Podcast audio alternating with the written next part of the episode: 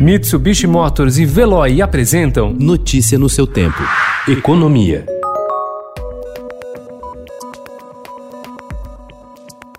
Um dia depois do envio do projeto de reforma tributária, lideranças do setor de serviços em peso bateram na porta do ministro da Economia, Paulo Guedes, para pedir mudanças na proposta. Insatisfeitos com a alíquota de 12% para a contribuição de bens e serviços, tributo que será criado pela unificação do PIS/COFINS, as empresas querem uma compensação com a desoneração da folha de pagamentos, redução nos encargos que pagam sobre os salários dos funcionários e ameaçam trabalhar para travar a reforma tributária.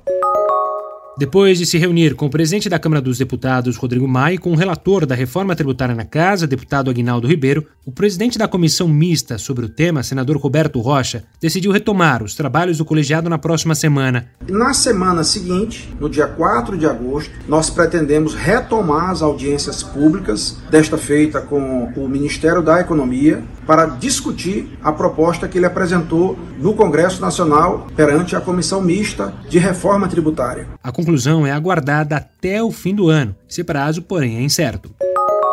Sob pressão para aumentar em mais 16 bilhões de reais os recursos para governadores e prefeitos, o Ministério da Economia divulgou dados ontem que mostram que, com o socorro federal, a arrecadação dos estados em junho ficou 8,2 bilhões de reais acima da obtida no mesmo mês do ano passado.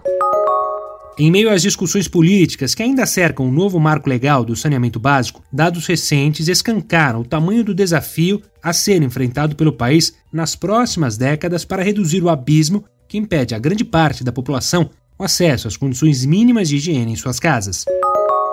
Em meio à cobrança global para que o Brasil aumente o seu comprometimento em relação aos temas ligados à mudança climática, os três maiores bancos privados do país, Bradesco, Itaú Unibanco e Santander, lançaram ontem um plano conjunto para promover o desenvolvimento sustentável da Amazônia. A proposta inclui 10 medidas, como estímulo às cadeias sustentáveis na região e viabilização de investimentos em infraestrutura básica para o desenvolvimento social e ambiental. O cronograma prevê a implementação desses itens ainda nesse ano. Notícia no seu tempo. Oferecimento Mitsubishi Motors. Apoio Veloy. Fique em casa. Passe sem filas com o Veloy depois.